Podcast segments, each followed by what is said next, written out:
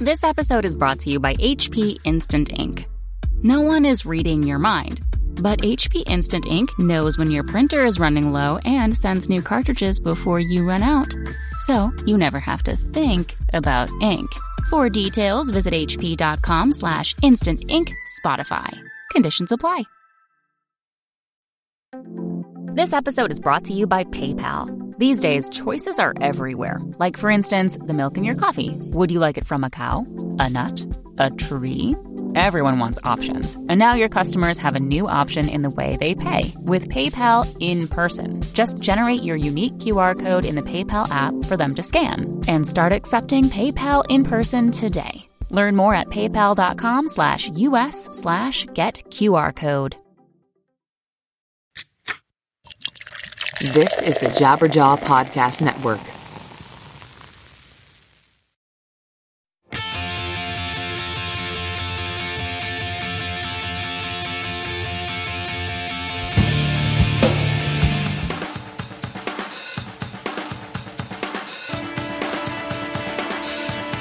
Forgive me for running off the vine.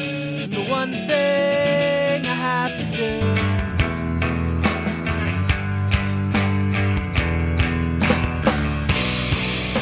Hello and welcome to the Washed Up Emo podcast. I'm Tom Mullen from washedupemo.com. You're in for a treat for episode 89. Caitlin, Kaya, and William from Raina Maria join me for a chat in Brooklyn about what else? The past. Then we touched on the upcoming shows for the end of the year, and in between, lots of laughs. I really, really think you're going to enjoy this one. So, if you are not aware, the band were pioneers in the independent punk scene and paved the way for so many after them. A true, true pioneer. This is episode 89 of the Washed Up People podcast with Rainer Maria.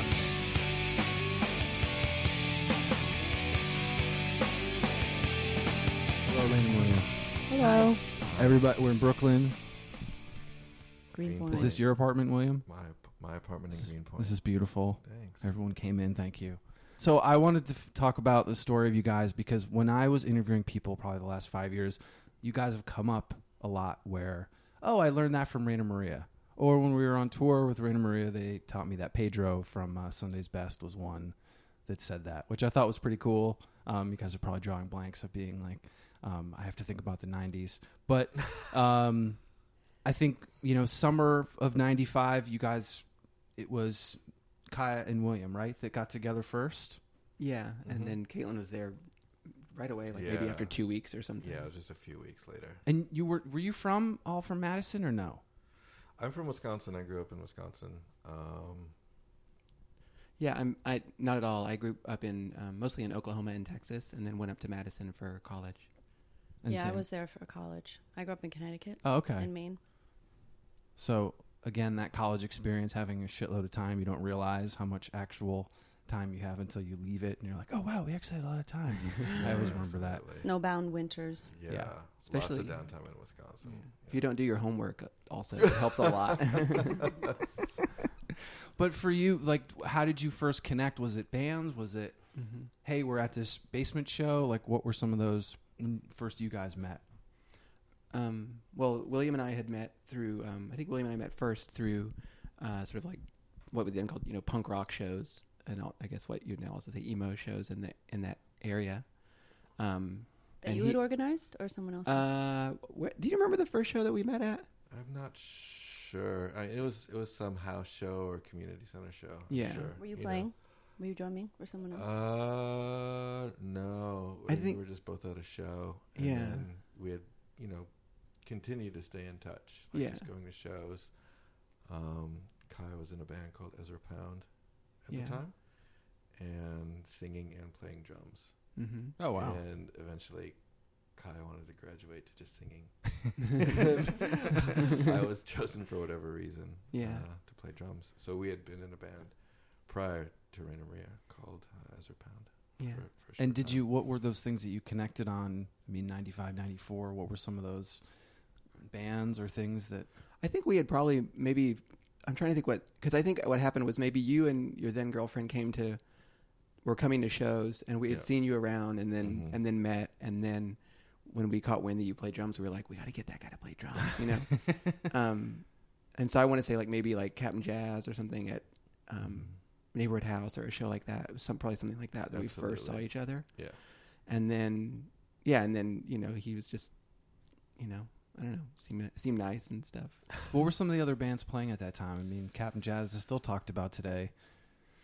Uh, I mean, a lot of the stuff was coming up from Chicago, so Captain Jazz, Gage, um, Trenchmouth, which Fred Armisen played drums for. Um, I got to nerd out with him about that for a hot minute. Oh, cool. yeah, Yeah, he's he's super funny. yeah, I love he's just got this hardcore history. I love it.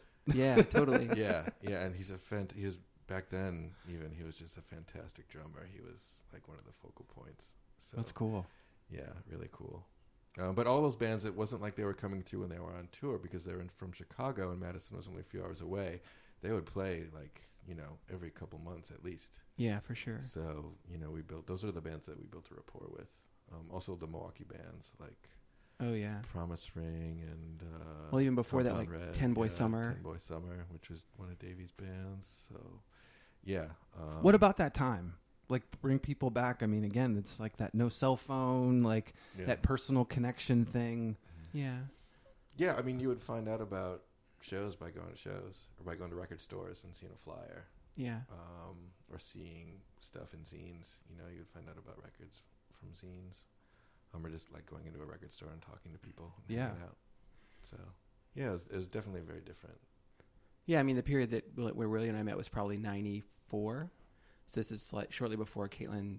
Um, you know, we met Caitlin, and like you know, flyering was the main thing. Like going out, you know, this is the thing we when especially when you're setting up shows, like every week, you at least you had to go out with your flyers and your and your tape, your packing tape, and there were kiosks on the main street in Madison that you were like always flyering on, and and all the big promoters were paying people to flyer on or were going out themselves to do all the club stuff, and so.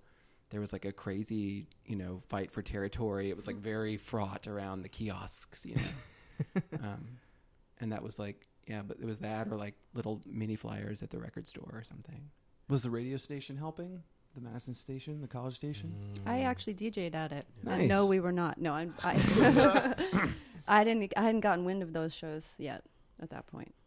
yeah wrt was But really they, they're, they, we played lots of yeah stuff. Those bands, we would play those bands. yeah i mean this stuff was a little under the wrt radar in the early stages like because it was just so small but i remember hearing rainer maria from the demo tape on wrt like through the clock radio Oh wow. at one point and, just those being guys like, were "Oh really my gosh." supportive They were really- also yeah. of us too. Yeah. and went on to do great things.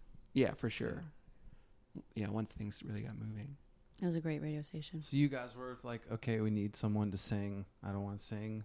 We need a No, bass well, player. so William and I had played in Ezra Pound, and then when we stopped, we knew that we wanted to stop, keep playing together, like in- can- right away, you know. And um, so we did a little bit, and then we wanted someone to play bass, and there was and Caitlin and I had played a little music together. She had played a little bass with me, just farting around in the basement, and um, and so we were like, oh, well, should we? Actually, the decision, as I recall, was like, should we ask Matt Tennyson from Pele to play bass or Caitlin, who, who is this sort of unknown, some relatively unknown quantity to play bass? And no one knew that Totally Caitlin could unknown. sing.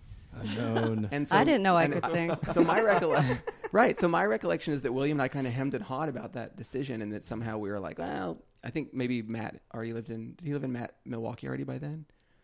He was somewhat removed. I don't know if he had actually Yeah. physically moved, Or maybe he was just- Reddington. He was getting ready to Yeah, move, or maybe just on the other side of town or something. yeah. And so we're like, well, yeah, but how about Caitlin? That should be interesting. And then we wrote a couple songs as Raina Maria, and then we were like, oh, Caitlin, why don't you try to sing this one on a song called I think Todd Haynes Mm. was maybe the first one. I don't remember this. Yeah. And so, and it, originally the idea, at least for me, it was I just assumed that I was singing because we didn't have anyone else, and then it quickly became clear that Caitlin was herself a force to be reckoned with. And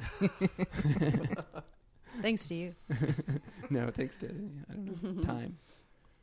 I was just recalling that ses- that session down in the basement when you were like, "Okay, sing out," and I couldn't do it, and then you were like, "Sing out," and then and then I did it. Yeah. And you needed 'cause- some encouragement, I think. Yeah, I, I remember y- you being like, turn the guitar amp. Like I had this ugly little those Marshall Valve State amps had just come out, and I had one of those. It was my first guitar amp, and they're really loud and awful sounding. And I remember Keelan being like, turn it up, turn it up, turn it up further, like turn it all the way up, so that she would feel like sort of blanketed while Ah. she started screaming. You know, this sort of like hollering to really start to get that feel. Yeah. You know, and then the, the sort of control came later. I think. and then those early songs like connecting on again i i think the the sound of Rainer Mirror to al- to me was always this big open but like controlled and did you were there was it like everyone was like this is the band we all love we want to emulate or was it just you three in the room do you did you feel anything or Uh, it was all three of us in the room. I think. I mean, we were coming from different places musically. I mean, not not hugely different, but we all had our own, you know, influences that weren't necessarily shared by everyone. Um, and it was just. I mean, those influences I think you can maybe see in our music a little bit, but because they're interpreted through three different filters, by the time the songs are finished, um, I think they do become wholly unique Yeah. uh, in a sense as well. Mm-hmm. So, but no, we never like put a record on and said, "Well, we want to do this thing." Oh my Or, "We God, wanna, not even like-" close. No, we would never have thought to do something like that. Yeah. Um, It, it would have been impossible, actually. Like Yeah. the, the role of like everyone's limited capacity in the early days is not to be overlooked, which was no impediment. I mean, that was like very much you only had so much You only had so much, and and that was seen as a virtue at that time. Like like if you look at like K Records, you know, like um, Du- you know, Beat Happening or something like that. Those bands were all really Bikini Kill. Those were really influential. Where it, virtuosity was like kind of almost even looked down upon, you know, and so that was going to be no impediment. But it did really color the kind of choices we could make. I mean, it was. I can barely now play anybody else's songs on guitar. yeah. like that's never been That's a goal. never been our thing. Yeah. Yeah. To do, i like, could a never bunch of play covers, i was i knew i'd learn like the chorus and then ah, I don't know Yeah. anything else Yeah, we all we all learned independently. f- You know, I don't think any of us had lessons. oh that's cool Re- Rebel Girl was the first bass line I learned. yeah, Oh, really? yeah. you know it's right. Two notes. I was like, fuck, I can do this. And was that that that scene? What other bands were you playing with early on? As you like, it was whose basement was it that had a lot of these shows, or was it just everybody's? We lived in the same house yeah, yeah, So- and in our basement. yeah. Three hundred two. The first show I I met Kaya in a poetry class and she was like, "Come to a come to a basement show." So I showed up and that was my 1st basement show and there you know, you had h- handwritten signs. You know, all ages, no no smoking, no drugs. I don't remember what they Yeah, all yeah. said, but and Figuring then it out. Right, and then uh, Christmas lights on the on the beams. This basement, which flooded a few years later. I mean, it was like real dingy, awesome basement. Yeah. So who it- was? We played our first show in that basement. Yeah, Mm-hmm. in September, and that was an Ezra Pound show. And do you remember was I playing guitar at that show or just singing? I, you invited me to an Ezra Pound show. I don't remember. Because I remember we play. I was playing, and you were in the. Mm. Okay. You were you were there. hmm I remember. I did see remember Ezra that. Pound a few Do you remember times. if I was on guitar at that point? I think you were on guitar at that point. yeah. So that would have been maybe early, s- late spring or early summer of 95. 94, 95. 95? Yeah. Yeah. Right. Ninety five. Early 95. Yeah. This happens a lot where there's someone will be like, "Is that '94 or '95?" well the thing is that those the years are like all what happened in the course of that year felt like so much stuff at that Yeah. time you know in a way that it isn't doesn't seem the same way now but like you know ezra pound as a band existed really short but made all this music and stuff Yeah. yeah, I mean, I was doing your seven inch. I was stuffing the Ezra Pound seven inch. I remember right in in that house. Uh huh. That yeah summer. probably weeks before rain and Rhea was playing Right, but yeah. it felt like totally, a but it felt universe like of years. Yeah. yeah absolutely who?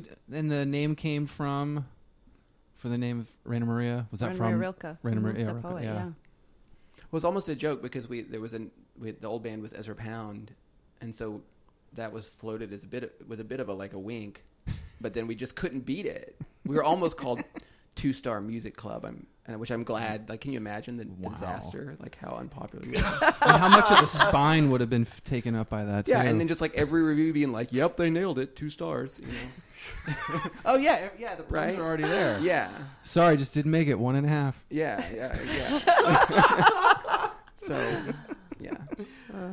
But so we couldn't find a better name. you know. In fact, if you have any recommendations, we're still considering. No. You know, And i- in '95, had you heard the word? This is the podcast emo. Had you heard the word? No. No, Uh, yes.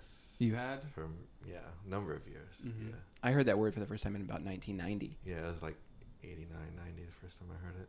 from DC stuff or yeah, yeah, like Maximum Rock and Roll, like yeah, like Fugazi or no, but I mean even like Rights. These are the- right, like Embrace, like they're an emo band. I'm like, what's emo? Right. So yeah, Right to Spring, Embrace. Yeah. Yeah, I remember that it was a, a a word that was applied to a lot of the bands from DC that I, re- I happen to really like. Yeah. So I was very, exactly, I was yeah. like, that's kind of a dumb sounding word, but I really like this music. You know? I mean, that's how I mean related it to this. Like, it was angular, it was aggressive, but it was also like quiet too. Like it kind of went back and forth to that when it easily went back and forth. Um, and it just obviously it's gone on to do a lot of different things. But at that that time, did did it feel that bands were connecting to it, or was it I'm an indie band, I'm a rock band, I'm like, or were people excited about it?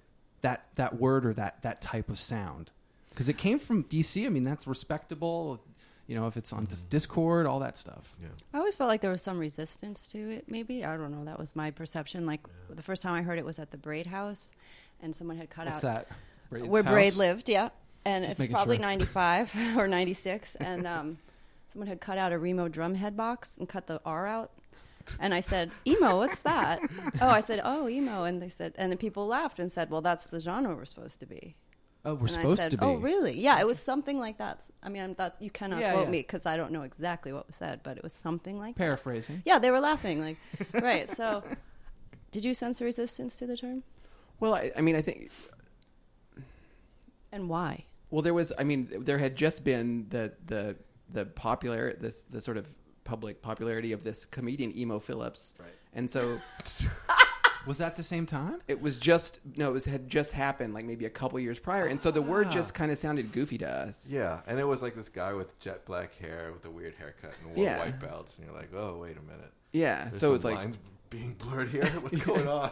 So, which I think now you- people don't have that reference, Right. You know, but I also want to say, like, you know, you, it seems like Google you're saying, emo. oh, this was a this was a musical style, but for I don't think for me that there was anything about the style of the music that was that wasn't what it meant. For me, that term was pointing at bands who, for whom, like the um, personal, like emotional wo- work or something, you know, like your personal work, like could be, we're doing, they were doing that kind of work. They were using s- the musical performance as a format for doing that kind of work in public. Mm-hmm. And that was what differentiated them from maybe very similar sounding bands like Archers of Loaf or something. And I'm sure that they obviously clearly have an emotional component to their music, but it wasn't kind of like really Out there.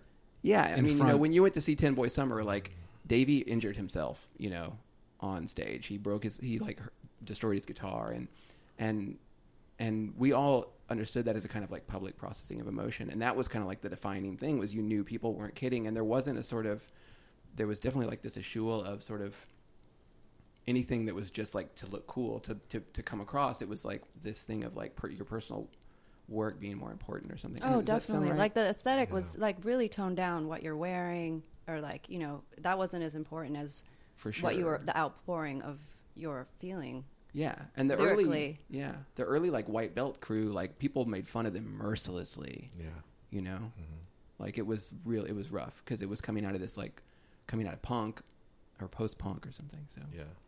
Yeah, no, absolutely. A lot of that stuff was born out of post punk. I Yeah. mean, for example, Justin Pearson's 31G label, I mean, that's, you know, that's Warsaw Joy Division. Mm-hmm. yeah, yeah, That's where that comes from. yeah, So a lot of it came from like a very, you know, dark Post punk. yeah. side of music, for sure. I always felt the sound was this m- moment of euphoria, but also a moment of you don't know if it's going to break or continue. Like just yeah. that that s- tension, Mm-hmm. Yeah. and I think that's what I sort of find the root of that sound. There's a tension throughout the song or throughout a s- passage. Right. Yeah, yeah. Yeah, and as and in its in its midwestern sort of iteration in those days, there were really specific. You know, you were saying like when you asked, you know, were we trying to sound like bands? We definitely weren't trying to sound like bands, but there was a very specific kind of musical vocabulary that I think you know originated maybe in or around Captain Jazz and Braid, and and we participated in that also um, about um, you know where like certain kinds of like drone strings up top. People were half tuning halfway open, and and there was like a conversation happening between the bands. Like no one was Mm-hmm. trying to sound like each other, but people understood what was happening musically with that, and were definitely responding to each other. And so it felt, you know, I remember getting the Braid demo tape in the mail and being like, oh, and then like that advancing your own thinking about music, Mm-hmm. for instance. So you're all kind of pushing each other. Yeah, or just like feeding off each other, having a conversation, you know? Mm-hmm. Yeah. enjoying each other- each other's company, Yeah, and like just, musically and also. yeah. I mean, you were all friends. It wasn't like Oh, yeah. this, you know. Yeah, we it toured wasn't a battle of the together. bands every day. No, we toured. We put on if we came to their town, they put on the show for us, and vice versa. And we Yeah. would do long tours together, like month long tours, with multiple vans. And So would you, if when you when you were still in school, this was still in school, right? 95, 96, right? You guys were still. Mm-hmm. Yeah. When would you do this? Was it the fall breaks, the the winter one, During? or summer? Yeah, during school. When would you guys? Was Mm-hmm. Yeah, it during break. Was was it weekend Yeah. stuff at the at the time? We would do weekend stuff, you know, down to Illinois or Michigan. But then, like summer, of course, we would be Gone the whole summer. Yeah, we would try to be gone most Yeah. of the summer. Yeah, and then winter break was good for a couple weeks. and then, yeah, spring break is good for like a week or so. right. And you were booking these. Yeah, yeah. We did, I mean, did it all ourselves for a couple years. I mean, Yeah. until I think '99. Wow. the first four years of our existence. I think I did the first one, and then William was like, "Hey, you mind if I do the next one?" Why? What happened on the first tour? I don't know. It, just, Pe- it was, pe- it was people fine. didn't show but, up, or but what I was was like, going on? "Sure, whatever." And the, he, Bill, William is just like a lot better with itineraries and stuff like that than I am. I don't remember it being I like particularly it was bad. like a subtle like. Do you mind just passing? it was a little like that. Yeah. I was like, "Sure, you want to do one?" and then ever since then, it's just in your corner. oh my Rightfully gosh, so. yeah. And then, how did you guys get connected with Polyvinyl? Oh, I like this story. Matt just showed you- up at a show, right? Everyone just looked at each other, waiting for someone I else to was- start. Oh, Matt was doing. I think Bill knows it better. William knows it better than I do. Matt Matt was doing a zine called Polyvinyl for Oh, yeah. Ah. a short amount of time, and he had just put out a couple seven inches. I think there was a braid seven inch, and I can't recall what the other seven inch was. Um, and he was doing a compilation, which what what a lot of record labels do at the beginning to like get a bunch of bands involved and have you know a draw. Mm-hmm. And he saw us playing with Promise Champagne. Ring. Yeah, I one of think our I remember What year talking was to him that? at the first Promise shows. Ring show. This was like this would have been late '95. Oh wow! Um, What did Promise Ring have at that time? Just probably a seven inch. it or was like like a early demo. stuff. There was a demo, Demo. tape Yeah. that everyone was really excited about. Yeah. And he Wow. asked he asked if we wanted to, you know, submit a song for the compilation. And uh, he actually asked he asked if Ezra Pound wanted to submit a song. Right. And we were like, "Sure, but we all have this new band." Cuz yeah, no, he hadn't seen us. And he called and asked if Ezra Pound wanted to submit a song and we said, "Sure, but we also have this new band called Raina Maria." And he's like, "Oh yeah, send something over." And apparently he liked it because they put our song first on the compilation. So and there's- helps. There's also an Ezra Pound song on that compilation as well. Oh, cool. So and that's how we started, and I don't think we ever considered working with anyone else after that. No. Yeah. You know, um, Yeah. I mean, Matt, we grew. Polyvinyl grew like nicely with us, and vice versa. You know. yeah, yeah. But yeah, it was Polyvinyl Press at the beginning. I forgot that. Yeah. And then, I mean, like I said earlier, many other bands kind of reference you guys as learning the ropes. Pedro went on and on when I saw him the Mm-hmm. last time. Of just, I learned that from William, or when I was on tour with them. Like, you know, That's so you guys sweet. were a little bit of a trailblazer for this. Did you feel that when you were kind of trading these shows, or did you sense? That this was something a little bit more than us playing these weekend shows. Yes, you were serious about a band and wanted to Mm-hmm. be, but the community part of it. There was a That's- real community. There was at That was Madison. so there, important. Madison was a real community of people who wanted to kind of find their own space and were, you know, relevant today. Have a have a safe space to express yourself and be yourself, and Yeah. um, and those spaces we had to create. So it was either the basements or Yeah, because it wasn't there wasn't a sc- like a class for it. right. No, No, no. it was all How do you- maybe, DIY. but not really. Yeah. Right. was and then you got to be friends with the people that worked at Kinko's and then you'd wind up playing at their co-op and then go ahead you were going to say something I don't know. no The Kinko. There's, Oh, I you're was asking talking about community. Yeah. I mean, there. I think there wasn't like a conscious mentorship or program or something that we were implementing at all, and, and there was no. I don't think we saw ourselves as at knowing any better than anyone, but we had definitely like, you know, the collective that R- Ra- that Raina Maria sort of like emerged from or whatever. Like, um, that was setting up shows like had done that already for a couple of years. Like maybe when did that start, William? Would you say like ninety? I mean, maybe or as early as like fall of ninety three. It was fall of '93. Yeah, it was like we were definitely by the fall or winter of '93 setting up shows. Wow. With this like so-called P is for Punk collective, and so by the time Raina Maria was ready to start playing shows, we'd hosted bands from all over the country for two years. Mm-hmm. So by the time it was, we were going to the West Coast. You were we friends knew with them. someone. Yeah, we knew people in Goleta. We knew people in San Diego. We knew people in San Francisco. We knew people in L.A. Um, and it was just a thing where you know pe- they had slept on our floors. We had cooked them dinner, you know, like, and we loved their bands, and we and vice versa. And so there was a real beautiful network that of just people sort of like returning the favor. And so, yeah, I don't know. Does that answer? your Yeah, I question? just feel like that moment, like that before internet moment. Yes, we might have had email or really basic or one person had it, but that you had to have them at your house. You had to have that personal connection that wasn't a Facebook message for five seconds and all of a sudden you have a show across the country. Like it took time Right. Absolutely. and it yeah. like built. I think that's where that deeper connection, deeper community Yeah. fostered. Yeah, this, like- you were.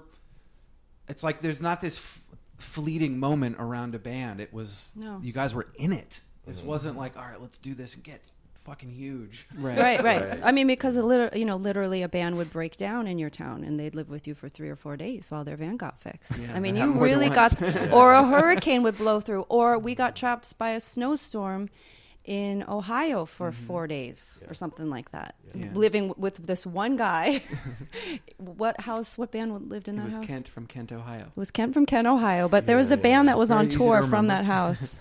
Oh, um, what? What? They were gone though. I think. Yeah. Yeah. Was it uh, Harriet the Spy? Maybe yeah. Here at yeah. the spy house. Party of Helicopters. Yeah. One of those bands. Same people, I think, but yeah, one of those bands. And yeah, they were out of town, but they're like, yeah, crash. So And then for you going through the school, like I mean, I always had my parents asking, "What are you gonna do? You buy all these band shirts and you have all these CDs from the radio station. What are you gonna do? Did you ever have that? Because I got that constantly. Like, what are you gonna do with all this? Like, Hmm. was it Fortunately, we had supportive parents, I think, all of us. And our parents would house us during the tour. That was always a great yeah, spot when you stopped at your parents' house. Oh yeah, clean And- underwear. Yeah. Yeah, they never Cookies. yeah. I remember my dad once being like, came to see us. They, my parents came to see the emos, and afterwards he was like, "Is this what we raised him for? To jump around on stage like a trained monkey." and I was like, "Oh my god!" Like, you know, but like whatever, it was fine. You know, like this is punk rock. It's not like you know, it's not for everyone. Of course, you don't like it, Dad. That's why we made it. You're not supposed to like. Yeah, exactly. If you liked it, we would be failing. But no, they were definitely everyone was fine. My parents had me, you know, they let me go to shows in Austin during high school, like till five in the morning on a weeknight, my Oh, senior wow. year and stuff. So we had a great. club called the Anthrax in Norwalk, Connecticut when I was in high school that was hardcore, like Gorilla Biscuits, 76% Uncertain, all that stuff. So they knew I was into that scene, I think. yeah, That's good. And they let you Yeah. go, and they knew. Yep. mm-hmm. hmm I, my sister hated me because the she was older and had like a, a curfew, but my shows were ending at midnight at that teen center in Vermont, and my parents let me do that because they knew I wasn't fucking off. I was, Right. Like, Oh, for actually, sure. It's like at a- a show there was. Like it wasn't any alcohol. I was gonna like all I was. I was there. If they Right. needed me. It wasn't like That's the I was thing, you were gallivanting there. in the Yeah. countryside. Right. Yeah. Yeah. yeah. So This it's is like your interesting space, how it yeah. kind of like helped me. yeah, No, totally. yeah, I'm not fucking off. Yeah. yeah. As we probably all would have been had we Yeah. not been at shows. Like what else? That's was what gonna I do? mean. Like that. Like I mentioned, uh, the two four two mean. Like I. That's the reason I'm sitting here. Yeah. I learned to see. Oh, that's how a band acts, or they're at the merch table doing this, or there's a food not bombs thing. Drop off food or a, Totally. a distro, and oh, what's that label? Yeah. It's like you could open your mind versus what top forty, sp- you know, spit at you. No, exactly. right, right. Um, But you know, the, your your comment about the sort of um, the difference in the communication technologies and stuff like that is pretty astute, and I think it did have something to do with. I mean, every sort of change in communication technology and other and and different social factors makes possible the scenes we have today, and there are like really weird dumb things that made all that possible like you're like how does that work that you all just got in vans and drove around but like gas was so cheap it was like Yeah. during a time when gas was su- dollar. under Dollar. that Under was a dollar. yeah, under a dollar and like and cds were happening so it was like They cost very little to make, and you sold them for a bunch of money, and there wasn't file sharing yet. So if people wanted the music, they had to do that. So it was the the economics of being a very small band worked a lot better then than they do now for sure. And then I guess jumping, I was gonna do '97, um, but Kinsella. When did you meet Mike and that whole crew? Very early. Oh yeah, I mean before Right away. Yeah, Was he 16 or something? I don't know. yeah. I mean Mike was still in high school. I think Yeah, he's a couple. He's a few years younger than we are. I think two years younger. yeah, than we Mike are. might Oh, have he even was been been 18. just before his 16th birthday. He was young. Yeah. He- And he was coming to shows like no, being, no, no. We we set up a Captain Jazz show So at the Captain neighborhood Jazz house, shows, Yeah, yeah. Oh. and it was before Davey was in the band, and Tim, Tim would have- I think Tim was a freshman in college. yeah, Oh, maybe, wow. Mike yeah. was still in, definitely. Mike was still in high school. Mike had a really bad cold, and and um, Victor had a giant, had the biggest wad of blue bubble gum in his mouth I'd ever seen during the whole set. I remember him like singing those backup That's a vocals. very specific memory. no, because I remember him singing those because they had those really arresting backup vocals where Victor would just hold these notes. "Ah," Yeah.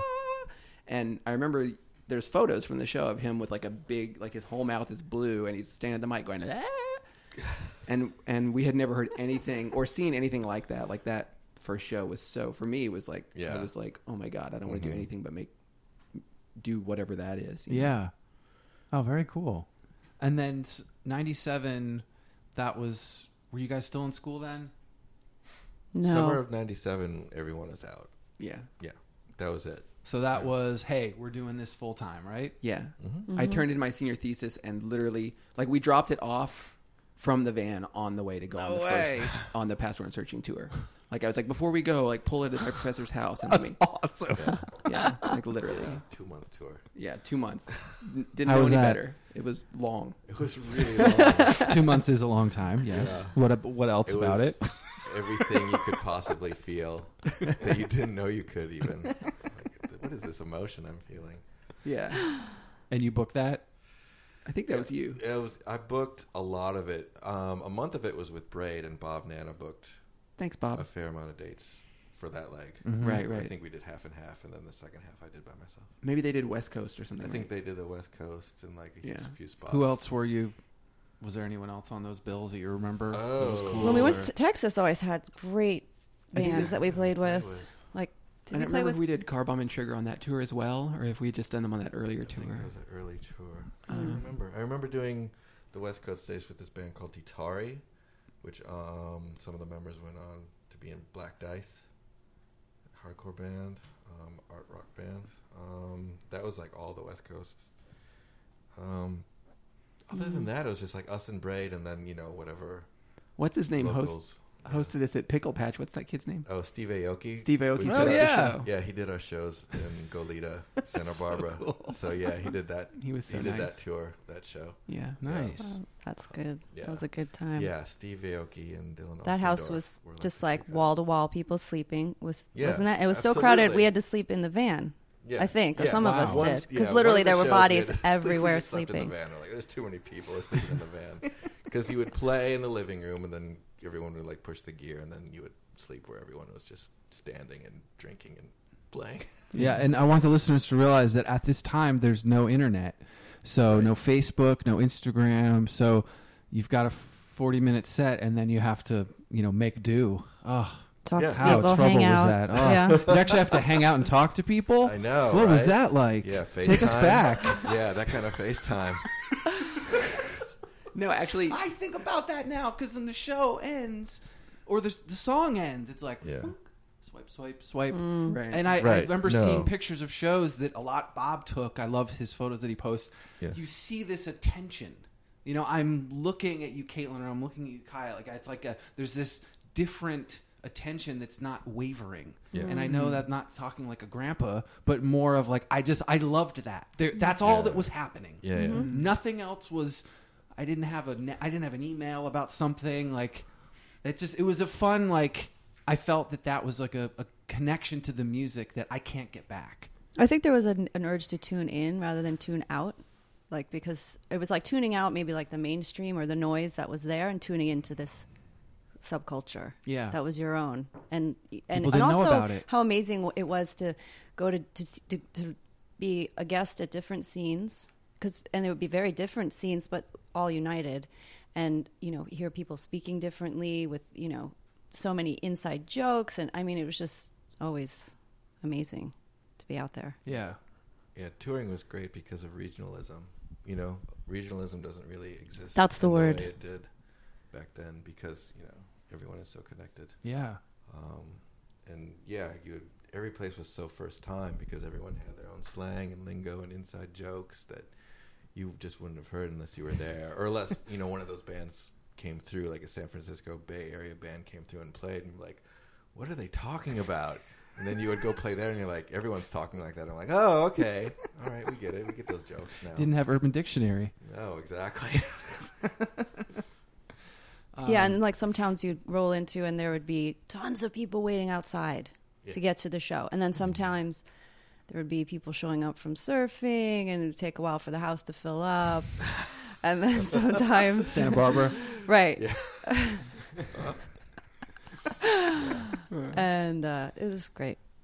No, uh, you're you're right that actually, you know, the, a lot of the Raina Maria songs start, you know, lyrically. There's like a maybe a specific life event or turn of events that happens, and then you kind of like build a like little fictional safe shell around that. So there's like a thing that you're singing about that's real, but maybe like not every detail in the song is totally real life. You know what I mean? It's kind of like a protective method or something. But artificial light was about the advent of the internet. Really? You know, that song was the the original. I mean, it, it's clearly m- about a lot more than that, but the sort of that little kernel of factoid was like this thing of like, wait, we're all on the computer all of a sudden a whole bunch all the time, and like, what's that about? What's, what does that mean? So there's this saying like, hey, no one's like considering what this means. You know, no one defies artificial light. Like, and that song, that in in retrospect, very prescient sort of moment of thought thought that you know still we're maybe not considering enough. I don't know.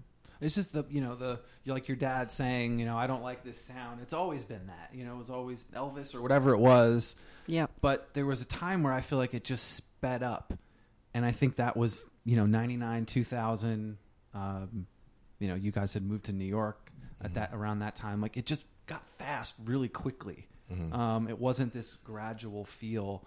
Um, and I think music was affected by that because people found out about. I mean, before y- you would go to the show and found out what someone looked like. You know, um, I once asked where Blake Schwarzenbach was, or because I didn't know what he looked like. You know, Right. or uh, was yeah. Dave? Or no, I think I was looking for Davey, and I didn't know what he looked like. And I asked Blake, not knowing who he was, just thinking you're at the venue. That's what Right, it was. But right. I, it's not like I could go search it real quick. Right. Um, it just seemed to um, take away some of that little, I don't know, magic part about the unknown. yeah, the discovery aspect. Like someone can look up every show, like a bunch of shows. I'm Yeah. sure people have put VHS tapes of performances, and there Well, wasn't that. yeah. Like I don't. Yes, someone told me to come. William told me to see this show. Right. That's Yeah. all I had. I didn't have a. I didn't go search forever. And now there's a sense that you do know someone, even though you haven't ever met them in person. You've Yes. seen their dog, cat, children. Exactly. Um, Yeah. You've seen them happy, sad. You've gone through parts of their lives with them. It's uh, people I'll see randomly, like every three that that three to six month friend, and they know so much. Yeah. You're like, oh, cool. How was you know Hawaii? Like, oh, you're right. Yeah, I did. Like, that I did that. Yeah. My some of my Instagram friends are more likely to show up in my dreams than my roommate. You know what I mean? For sure. I never dreamed about my roommate. I live with that guy, but Uh, I love that quote. And he's That's great. Fantastic. that has to be a lyric. But you know, like those, you're like spend all day looking at your phone. Like all all those Yeah. people that you're connected with loom large in your consciousness, whether or not you actually have any idea who they are in a certain regard. Um, moving to New York, what was the reasons? Um, was it everyone? Was it jobs? Was it this is where everybody was? What were some of the reasons? Well, William's girlfriend was going to, at the time, was going to FIT. And my family was obviously from out here. And Kaya's sister was going to Sarah, um, Lawrence. Sarah Lawrence. So it, we, we could have, we, you know, I don't, I wouldn't say it was long overdue because Madison was amazing to stay there, but I think we were all ready to make a change together. Yeah. So we packed up the van and then we drove a little bit and then it was too loaded and heavy. So we had to drive back, donate some things, and then repack That's it. amazing. What'd you have to donate?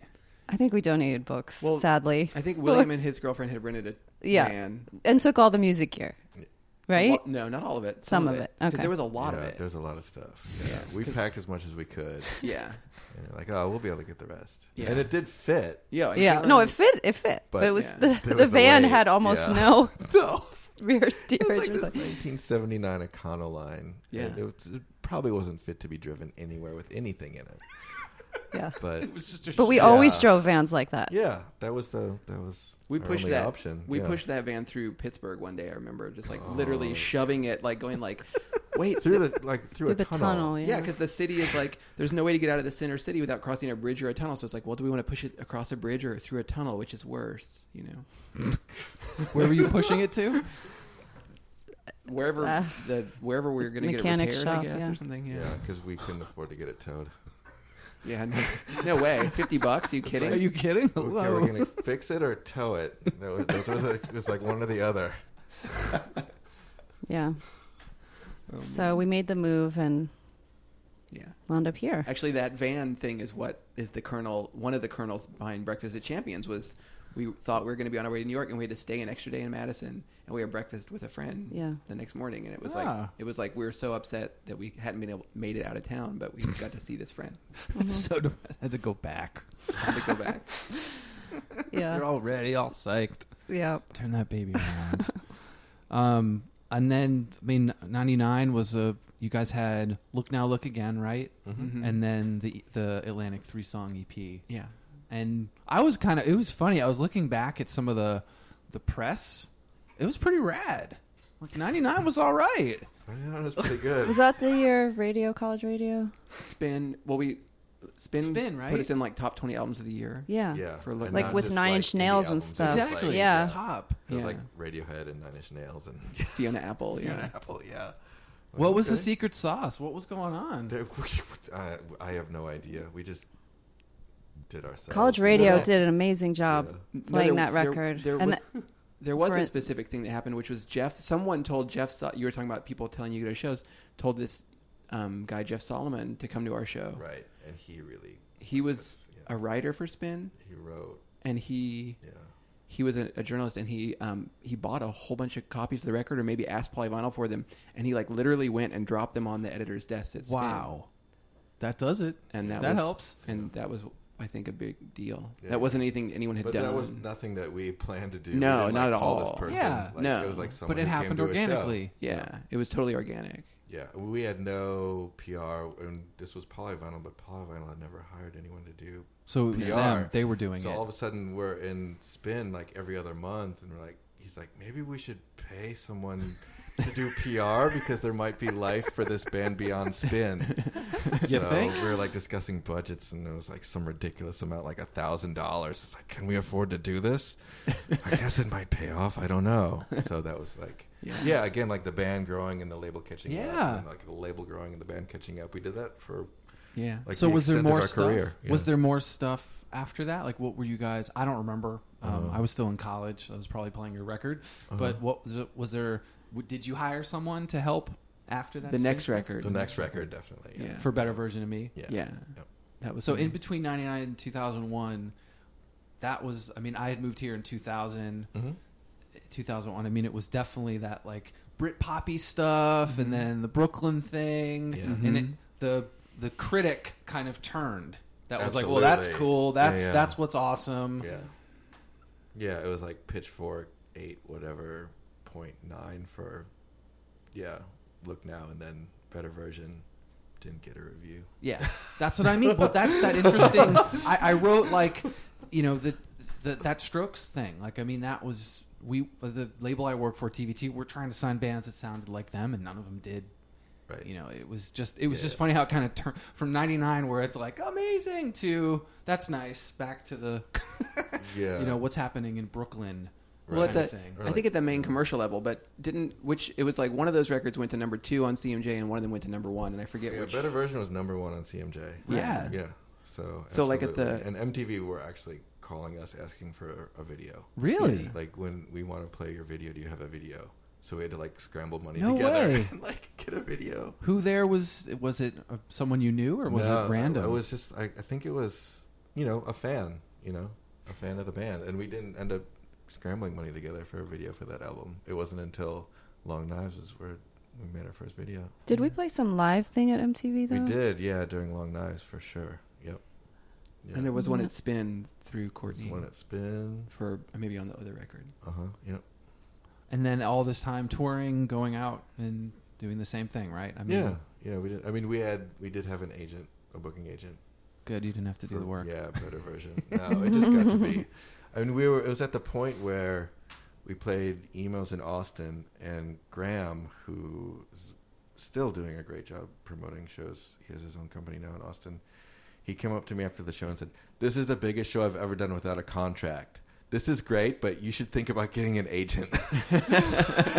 Really? Like, yeah, because we sold it out, and he's like, "This is crazy. You don't have an agent. We just like did this, like with one phone call." I'm like, "Well, yeah, I guess." Wow. So, yeah, but I mean, I think there was some interest, but there wasn't like gobs of interest. But you know, we we met Eric Dimenstein, who is still our booking agent after all these years, because Superchunk asked us to go on tour, and like Hmm. the agency that he was interning for at the time, I think, um, booked them. So, and we were Eric's first band. wow. Yeah, and now he he does ground control chewing, who just, you know, Yeah. is fantastic. Every great band. But that that again that you guys were sort of there a little bit before. Right. You know, yeah, you were yeah. kind of figuring it out with, With the booking person, agent. Yeah, who was and then just starting out. Yeah. stayed on, hmm Yeah, yeah. which I think is rare. Yeah. I mean, we got a bit of it is luck, a bit of it is just like being particular with who we work with. Yeah. So, Well, and we were not. We never had like the kind of image that was going to bring a bunch of. yeah. You know? Yeah. Like, yeah. it wasn't some kind of, wasn't like, a really flash in mass the market pan thing, Yeah. We weren't like a flavor of the day by any means. Whoever we worked with really liked us. But I feel like at that time too, you were playing with a bunch of different bands. It wasn't, and which was the back. You know, you'd play with a hardcore band, you'd play with an indie band. It wasn't this packaged. Every band sounds like X, Mm-hmm. Right. Um, and especially in New York, you had access to. If it was that indie rock scene, or if it was the Brit poppy stuff, Mm-hmm. um, did you guys feel that that you kind of went in between all those genres or bands? Yeah. I, mean, just feel like I'd see a flyer and it would be like, "Oh, cool, Rain Maria. Oh, didn't think like it's it wasn't like Right. I'm going to expect every band to look the same." Yeah, Right? no, absolutely. not look, but you no, know, no. I mean, same we would word. play with like indie bands like Versus, and we would play with hardcore bands like Converge, or you know, we play with punk bands. It was yeah, I think, and part of it was us like wanting to like we all were Yeah. interested in lots of different kinds of music, and part of it was I think the music could actually fit with all those different Yeah. bands. I remember that thing at that show in New Jersey. That guy being like, "You, you guys are the only band me and my girlfriend agree about." That's like awesome. This like hardcore show, you know. A dude who had been like windmilling in the pit like five minutes earlier.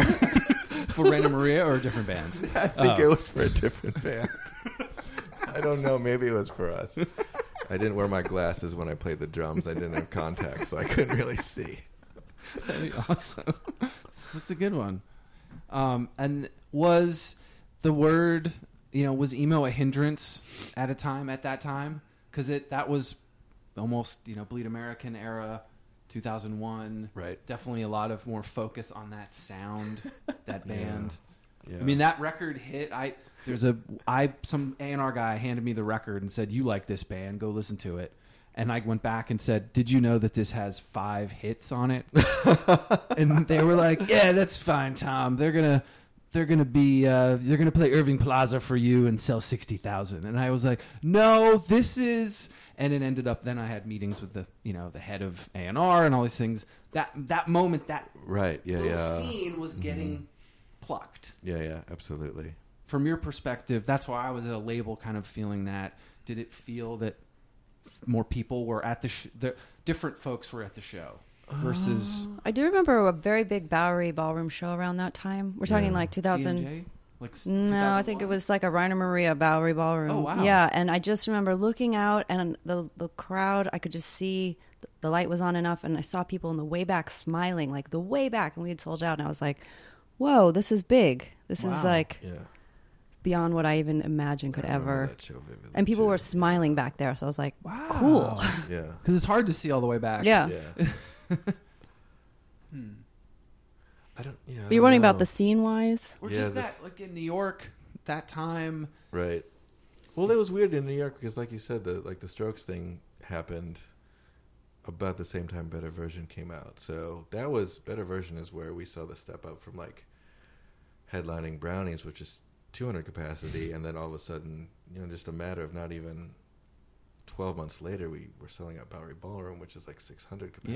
Yeah. So, um, I don't, I don't, I'm not exactly sure if there's any kind of correspondence but with what you're saying, but I mean, definitely we, we, we started to see new bands blow up really quick Yeah. in like the quote unquote emo genre. Like we would hear about a band, and then all of a sudden, a year later, they were signed on a major label and huge. Yeah. like there was interest from like the top of the pyramid in you know our scene of music or like you know smaller indie bands. They were lo- no longer ignored. You would see Yeah. it in our people at small shows. Yeah, Right. there was like the whole. I always laughed when there was that showcase shows at Mercury Lounge, the Right. 7 p.m. and it was Yeah. like the you know the limos popped up, they pop out, Yeah. and Yeah. then I'm like, wow, Right. look, my friends' bands are at Yeah. these shows. Yeah, What's yeah. going on? Yeah, Right. absolutely. Yeah. Well, yeah, and I, I think there's also like the like when you from the perspective of of like the current perspective, like looking back, especially for people who are second or third generation, kind of so to speak, like mini generation listeners, like some of the sort of micro um, differentiations in these scene of these genres and subgenres are lost, right? So like, I don't think we in any sense saw ourselves as playing the same kind of music as Green Day, you know Right. like they were like cousins or something like like east bay pop punk was a big influence on us but Mm-hmm. we didn't consider that them doing any, and then, like jawbreaker was straddling the bridge but the divide between emo and east bay pop punk right and so um so some of that was ha- was happening like you're kind of pointing i think in these neighboring subgenres so the Yeah. brooklyn thing was it was influential on us you know Absolutely. Yeah. and we were friends with liars and or you know like we played shows with them you know yeah, Yeah, yeah, yes. Yeah, yeah, yeah. Played their them out first on a- show. yeah. Yeah. Wait, you Took did? them out on tour. The yeah. Mercury Was Lounge it their one? first show? The first no. show outside of New York because we took them on a little tour, so their first. That's show what I was out in New mean York. again, Yeah, guys. yeah. Like this is like yeah, yeah, yeah's had this like you know moment, but you were there to kind of like come on out with us. I had already done it. yeah, yeah, yeah, exactly. Right. I, I remember like talking to Karen before the show, and she and we had like a nice co- conversation. And then I got when she I saw her on stage a few minutes later. I was like, "Whoa, this is awesome!" Yeah. And then we introduced them to our booking agent, right? i think was he or there? did was he there? I just I I took them to one of their shows at Mercury Lounge. I'm like, this is my favorite band. You need to book this band. 'Cause They're gonna be huge. He's like, oh, do they have a label? They have distribution. I'm like. Dude, just do it. and I saw their set, and he's like, "Okay, I get it. Of course, they're, they're, they're amazing." Yeah, a friend at work that Bowery's told me to come to one of their shows at Mercury, um, and it was like, um, okay, well, this is this is going to be something. Right? right yeah Yeah, yeah yeah, totally. It was like they were playing a big show, and there was I don't know, fifteen people there. Right. That's Right. What, with that cool feeling of they Yeah. knew it. Right, too. right. Totally. But I think that same pr- principle musically that like allowed us to slot in with Converge on the one hand and Jawbreaker on the other and Captain Jazz over here, like also meant that when one of these little scenes got really hot, like we didn't automatically suck up with it because we didn't we never n- fit neatly into those. Did you know? feel that throughout? Like you just didn't. like now I think we're part of this like sort of larger sort of emo thing. It's like that container is expanded and so there's not that fine Right. differ- differentiation, you know. Yeah. But it, I think that like we, we were never, you know, like we, you know, we had a manager We at one were- point a little, yeah. but it, it wasn't quite a. we were match. never the quintessential whatever word whatever genre band Right, right. you know so it's a little bit harder for people to gauge Right. who you are and what you're doing and Mm-hmm.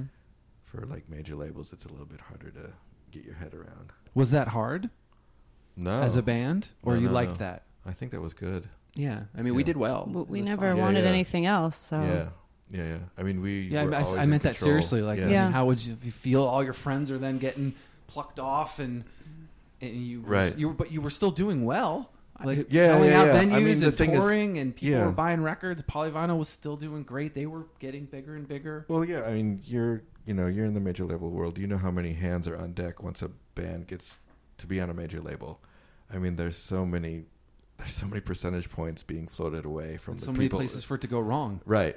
Yeah. So at the end of the day, when we're splitting the pie three ways, you know, aside from our booking agent, you know, we don't have to be you know selling out three thousand capacity venues to be able to make a living Mm-hmm.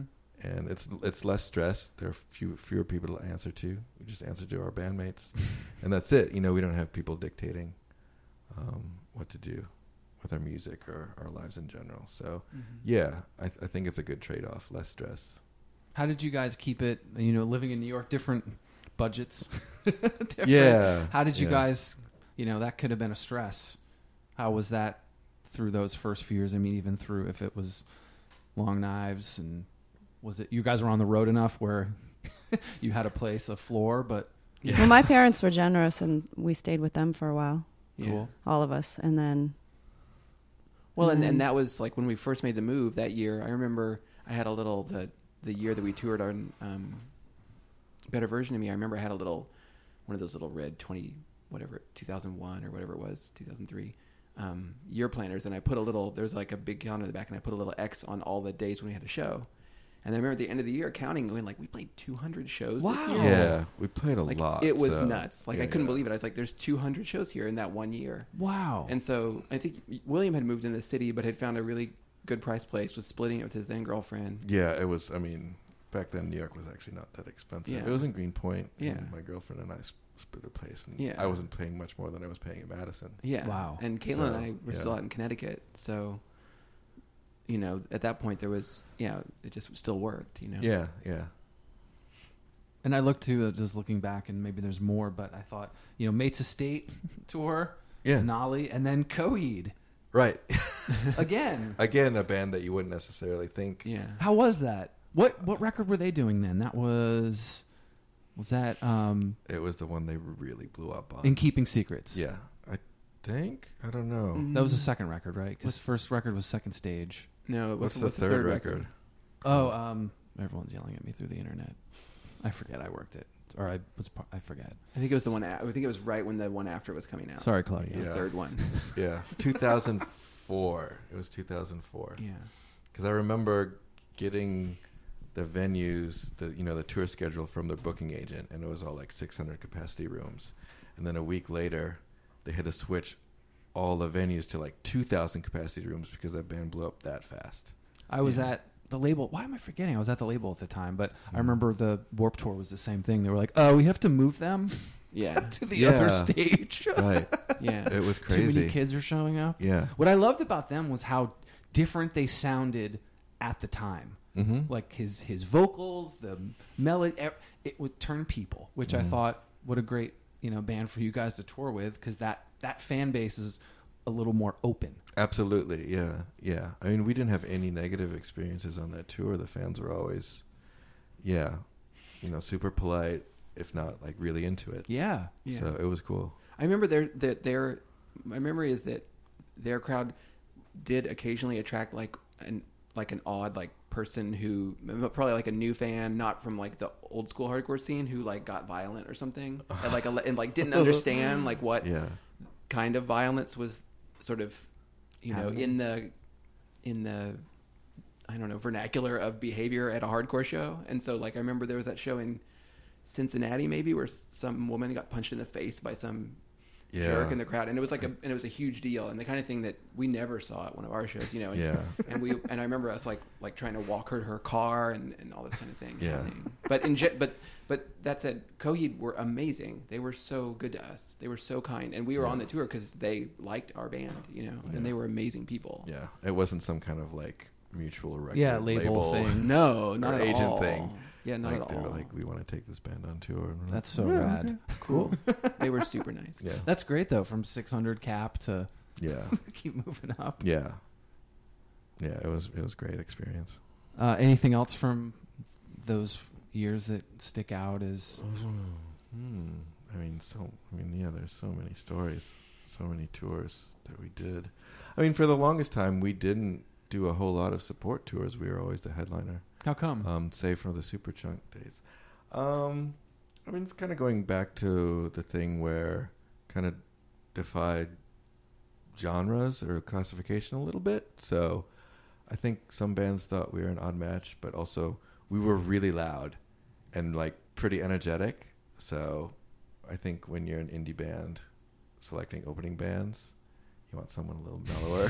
you don't want to like have everyone completely deaf by the time you go on stage. Yeah. Yeah. So yeah, that was the case. Yeah, we One did louder. mostly headlining tours. Yeah, there were Yeah. only a handful of support tours that we did throughout our career. Yeah. Yeah, Um, Oh, or we co-headlined. yeah, we would call him Right. Yeah. With, Like yeah, with, mates or um, depending Yeah. on who's bigger in the whatever market. Rilo Kiley. yeah, Riley Yeah. Riley. Yeah, um, for those. And then Catastrophe keeps us together. That wasn't with Polyvinyl, right? Correct. And then why was that? The hard hitting questions. No, I mean, there was. I mean, there was a fair amount of time lapsed in between Long Knives and Catastrophe, and it was the first. It was the first record that we hadn't done in Madison. You know, we recorded that with someone new out on the East Coast, Malcolm Byrne, Right. um, and we spent a fair amount of time on it. And I don't know. I think we were just looking to try something new, um, just in general, with like working with someone new at a new Right. place. Um, Because we'd done the last three records at the same studio right. with the same producer Same- or engineer. at Same least, yeah. engineer. Yeah. Producer. Um, so yeah, I mean, we were definitely looking to explore possibilities a little bit more, um, without, you know, getting too crazy as far as like signing with a huge major label. But the, I mean, the people that put it out were definitely fans of ours. You know, they they had had, had liked our band for for a while, and they weren't. They didn't have a label per se. They're a large management company, um, and we wouldn't have fit as far as like a band and their management roster because the other bands that they worked with were the Red- Red Hot Chili Peppers and Metallica, Shania Twain. Mm-hmm. Shania Twain, like these massive like diamond, you know, selling artists. So they, but they wanted to start because they had humble beginnings. Um, they wanted to like reconnect with like What was the Smaller what was it groups. called again? uh, the label was called Grunion. Runyon, yeah. Yeah. Um, Great decision. so they wanted to start a, a like a like an indie label, um, and work with smaller, Mm-hmm. medium sized bands. So and again, we were the first band on the label, and it seemed like a good fit because they were really genuine and really passionate about what we were doing, um, and we still had like complete control, like creative. That's great. Yeah. um, And then a few months after that, Because the record was done before the they- record was done. Yeah. yeah. oh, you had it done already. Yeah, Mm-hmm. yeah, yeah. So it wasn't like we were writing for a specific thing. It was really, yeah, we were able to take our time and do exactly what we wanted to do and presented them with it. Like, Mhm. if you like it and want to put it out, that's great. If you don't like it, then, you know, we'll find a home somewhere else for it. But I guess up to that point, because you had broken up soon after the release, correct? it's like, s- Or what uh, In the year. Yeah, within, I mean, within a year. Yeah. I think it was like six months, eight months after. So up until that point, you'd been through, you know, school and moving and New York. What were some of the things that kept that together? What were what do you there are things that you guys all agreed on or seemed to connect? You can yes, it could be easy as we all got along, but was there any of those like well, I didn't realize that until this happened, this breakup happened. Like what kept us that way? I think the really special uh, collaborative communication that we have going when we get together to play music kept us going all that time and just like a real joy playing together. And we, we we have really similar politics and goals, I think, which, you That know, helps. Yeah. I think, and I think one of our goals is to play music together, simply put. Mm-hmm. Like, so Yeah. I mean, ba- we basically learned how to play our instruments together. Yeah. like Kai and I had been playing a little bit beforehand, but I mean, by all means, we learned how to write songs.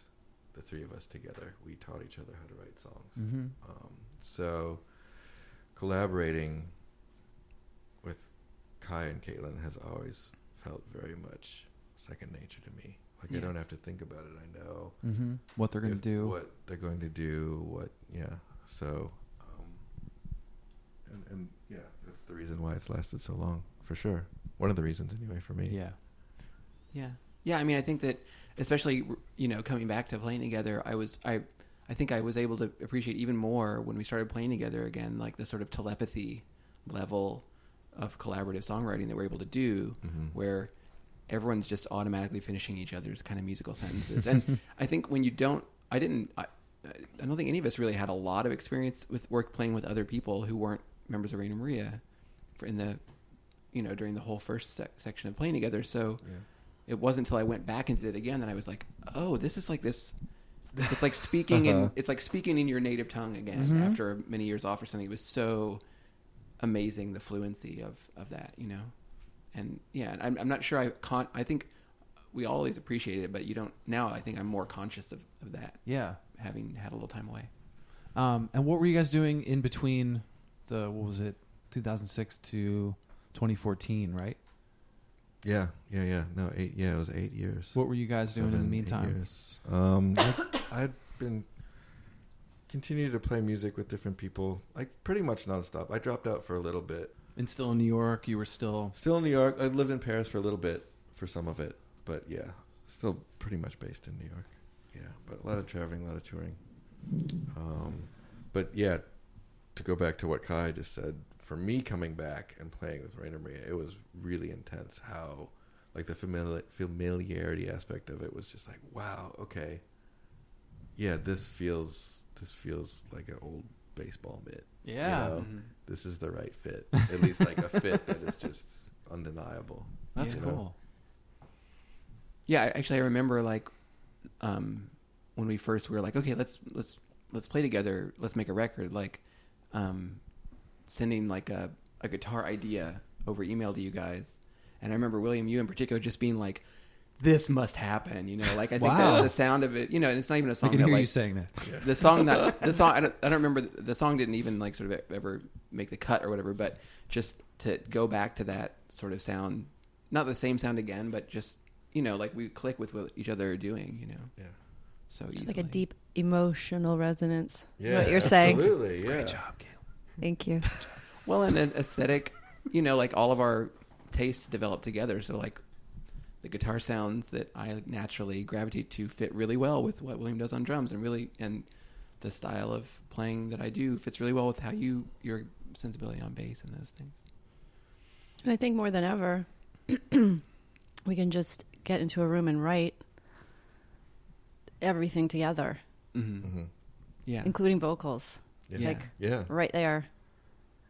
And, you know, look to each other for feedback Yeah. on our own instruments as well. Well, And trust one another to do that. Yeah, I are you mean, are you it's just guys a able lot. to say like, "Hey, Caitlin, woo, maybe try the D note or whatever"? Like, it, that's why I In would a do it. kinder way, yes. Yeah, kind of. I'm a little more because, of an I mean, asshole, Music, but I mean, any for, any art form is so personal. That's like Yeah. your core, like the deep have to have that inner trust. working. You have to be able to trust one another yeah um, to put that out there Mm-hmm. in front of someone for critique. Right. It takes a lot of trust to be Yeah. able to do that, and it's hard to find. yeah Yeah, But we do trust each other a lot, I think, because we Absolutely. don't. We're Yeah. not. No, none of us are arguing for a certain something or other. We think, oh no, th- it has to be like this. It's gotta more have a like, breakdown Oh, there. let me hear your. I'm going to think about your idea, and yeah, all right. I think it's it's a good one. We'll Right, stick with right. it. You know, yeah. like it's like a 30 second sort of right change there. yeah i mean it was interesting taking some time away and everybody going and doing sort of different things and what were you doing in that time? uh, i went to grad school nice. and i learned tibetan and, and started working as a translator um, but and and and i i think of, of the three of us after a couple years like walked the most away from music as like i was like i'm gonna put this down and like i didn't have a guitar Oh wow. for a long time. I would play piano, um, and uh, and I worked on other things that I, that actually I kind of feel like everyone did really different things that all have fed what we're doing now in different ways. So you were William, you were still playing drums and bands. You were Hmm. I was in grad school. grad school. and you I, were- I did two solo albums, and did a little bit of touring, and had two children. Those last two things are important. The most. But so like when we came back, like it was really funny because it, like uh, particularly William had stayed in it for six years, and so I was like, this is like exactly like playing with William, except like. It's like a total upgrade because like your level of you'd been for, like kind of forced to not just play random music, music I but a had to bunch of play different, music. styles of Yeah. music, so and then and Caitlin too. Like I had yeah, I had to learn how to self record Yeah. and go on my own tours. yeah. Well, you're so I picked up some stuff, but yeah. yeah. I feel like William, like Will, you you gained in, in sort of like power even. And oh my then- god, his superpower has increased. Yeah, but then, but Caitlin, you like also like I don't know if it's My co- voice, I think. Your voice definitely got even better, which Yeah, was absolutely. weird. And a solo record, but then voice too. You kind of had to do everything, so you were projecting more. yeah, but there's Yeah. also a thing that you do that's that like we don't talk about a lot that i- it's harder. I I- like where when we're at practice, if someone does do that thing like you're talking about, it goes like.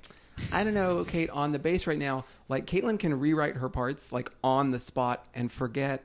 Like it's really hard once you've been playing something for a day or a week or a month. You're like, that's that rhythm. That's those yeah, notes I to played like it in. unlearn that, like that's very hard to do. You know, Caitlin can just like go like, oh, you need another idea. Here's a whole different approach. Here's a whole different approach. Mm-hmm.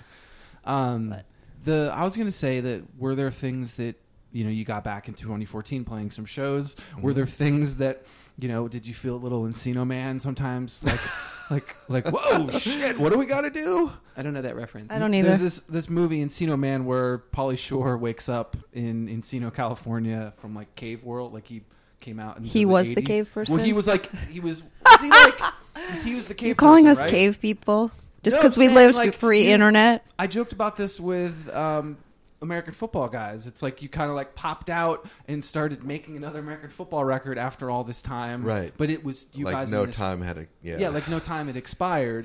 So I think it's I'm frightening digging when the hole yeah that no look- no no everyone's not like, at all "Oh, no no really no I bad." think you know the, this is over. there's been a lot. um, This is Fred Flintstone signing off. I think is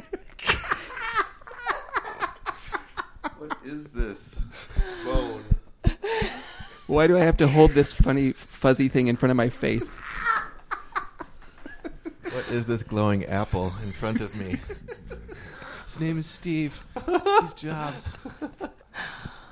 um, But that sort of moment where I- you're in a band and it's not just I'm going to book the tour, I'm going to get maximum rock and roll. It was social media, uh, all this other shit on top of just making the music and having. Yes, that seemed overwhelming then, but it changes now every three days, six months, right. whatever it is. No, absolutely. Um, I mean, I had s- stayed in it, so I was present with bands who were like born on MySpace. They were like MySpace Yeah. famous, you know. And Put me in your and top later. eight. So I was, I was kind of used to that pace. That wasn't anything that was adjusted. I had, I had to adjust to. Um, but definitely walking out on stage on the at the Bowery Ballroom on December 31st in 2014 was very surreal. I mean, I can't deny that, you know. And it took I didn't I can't remember anything until from the moment walking out. I didn't freeze, but I kind of just blanked, and then I Wow. kind of came to like about the third song in and realized what I was doing because it was really I mean it was that intense. yeah because like, the body emotionally. memory Yeah. was there the muscle memory of Muscle the memory songs was were there. there. Sold out, right? Yeah, New Year's Eve. yeah, and it was just Really great crowd. yeah, it was incredible. Amazing energy in the room. Yeah. But that was an adjustment for sure. Yeah. Yeah. Being So on the- stage with kind Caitlin and playing in front of people. Yeah. So being a band wise, the social stuff wasn't, or the other things Well- that happen as a band. For me, I did have a like I guess what you're calling an in, is it Encino Man? Yeah, Yeah, looks like moment. we're gonna have a movie showing. after this. I'm, I'm, I'm gonna pull. it I'm up also, on- to be honest, not really sure who wrote the album Bleed American that you said. I'm like, I think that's a Green Day record, but I don't know. Uh, All right, Tom, you want to edit that out? yeah, we're gonna edit that out. no, one hour fourteen in Kaya clueless. Okay, got it. So She's just being funny. anyway, Comic relief. but no, I but I I like you know since I had willingly sort of cloistered myself like kind of literally with grad school and and had lived in Thailand like and I hadn't been going to shows or anything like I had no idea that anyone knew who our band was or was interested at all and and William had been had been you know when we started hanging out you know we and playing musical William was like yeah you know people ask me about Rita Maria all the time every time I played a show so there's some kid that comes up and goes hey what's Probably up with my that?" age. You know? Sorry. no, like young, Really? like yeah, like college age kids or like mid twenties. Wow, it- it jumped. would like be in the crowd of you know for the band that I was playing in, and they would see me after the set and be like, "Are you William?" I'm like, "Yeah." Like I love your band so much. I'm like. Um. Yeah, you were like 12 when we broke up. This is kind of weird for me. yeah But it got through, and I think that's part of the internet. Yeah. you know, if it was Absolutely. videos You're right. online or people talking about you or flyers online, it wasn't. It was able to stay alive. Right. Yeah. Totally. Absolutely. Well, yeah, and it, there's a kind of indication there of like not with so much Marina Rhea, but like I remember thinking at the time like these little basement shows in Madison, like seeing you know American football, Captain Jazz, those kind of bands, and going like. It's really weird that these bands aren't super famous because this is the best music. Was always Yeah. how I felt, you know, which is partly the hubris of youth. But there was, it turns out, there was something to that because now that music is enormously popular at a Yeah. level that kind of feels like it should have been back then. You know, I was Mm-hmm. Yeah. like, why isn't Captain Jazz like Jane's Addiction was? Because this band is really good. Yeah, so there's a bit of vilification there. Yeah. I think so too. And there's the, I think, the, I think the word, were right. yeah, I think the word had you know gone through Totally. ups and downs, Absolutely. ups and downs yeah, of. I for mean, when sure. you guys were doing you know 06, that was a weird time.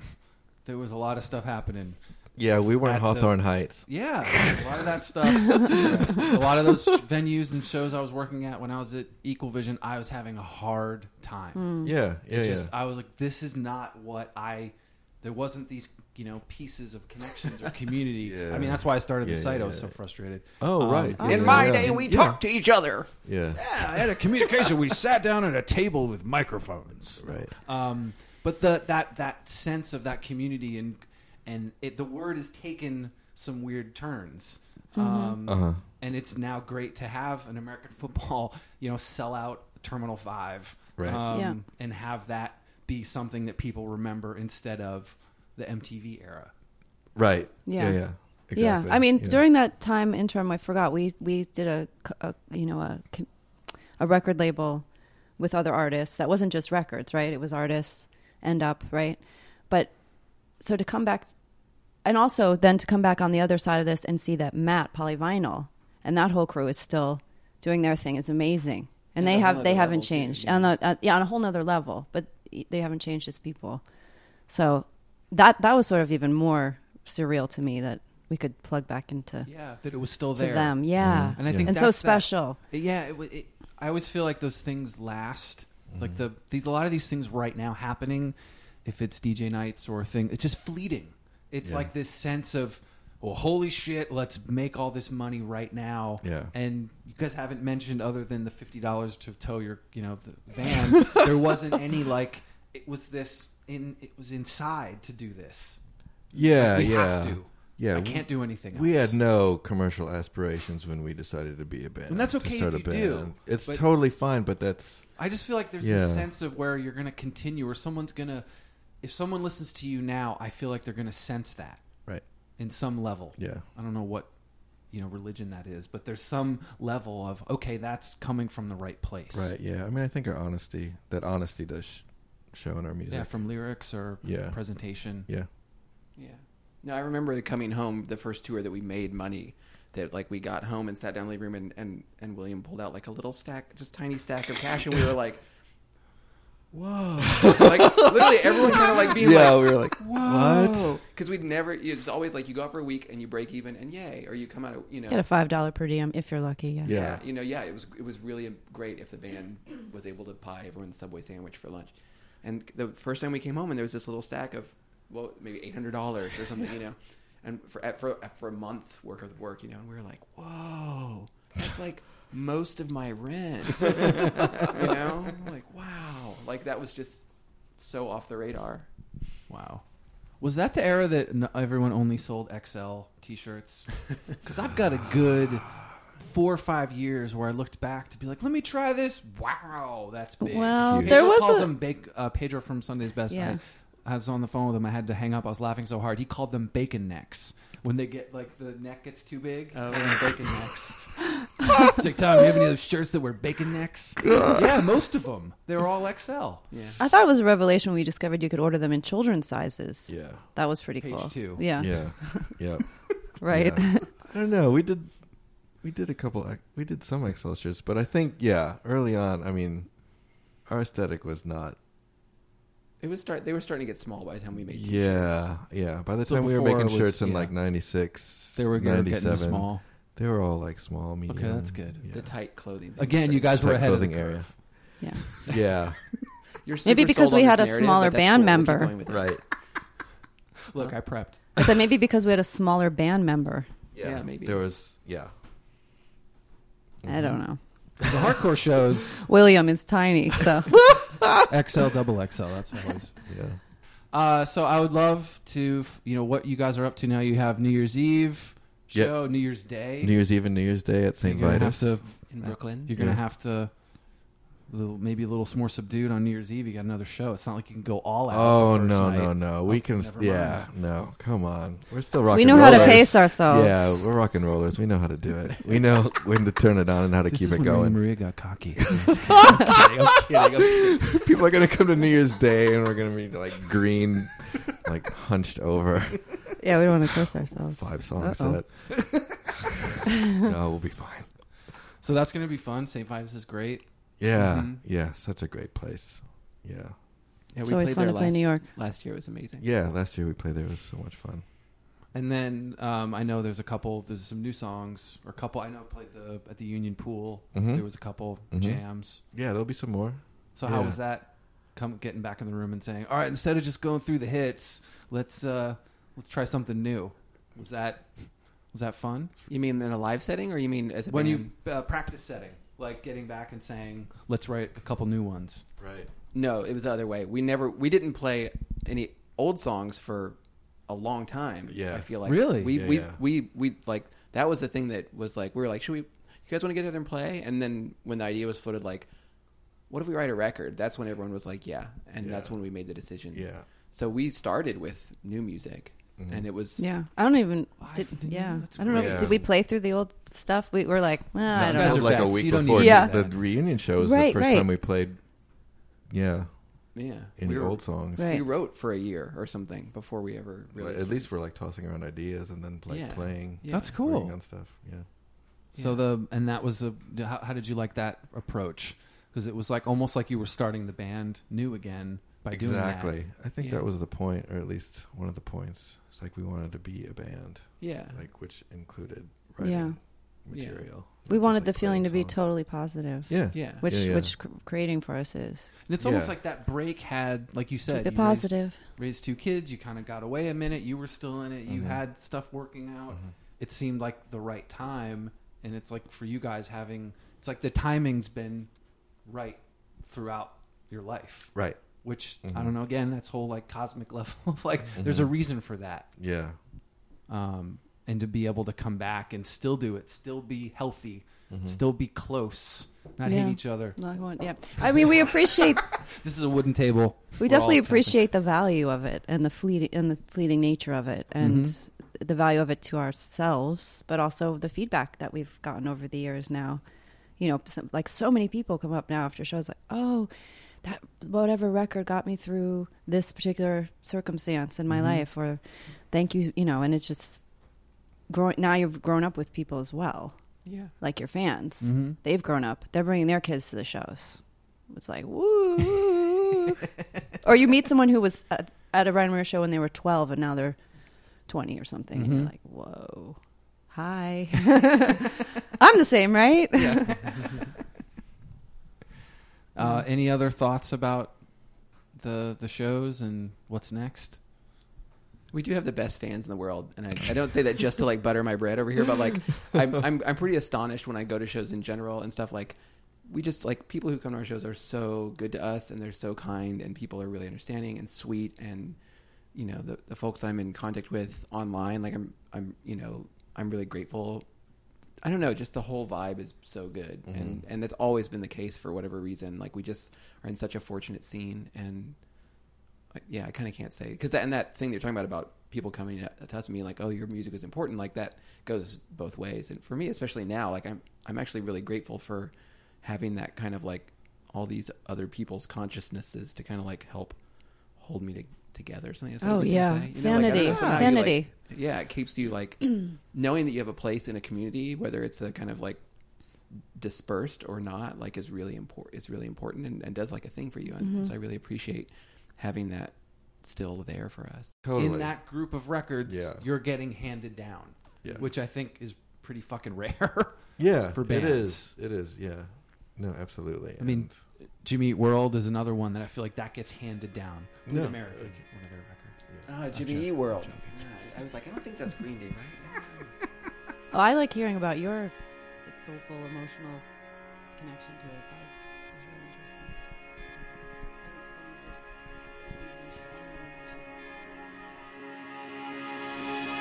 interesting. um,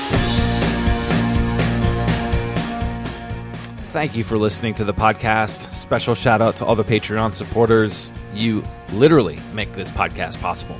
If you also want to support, head on over to washedupemo.com and buy some buttons or stickers or our threadless store, washedupemo.threadless.com, with shirts for men, women, and children, plus framed art pillows and shower curtains. Styles like Make Emo Great Again and In Kinsella We Trust, your emo home needs are all there.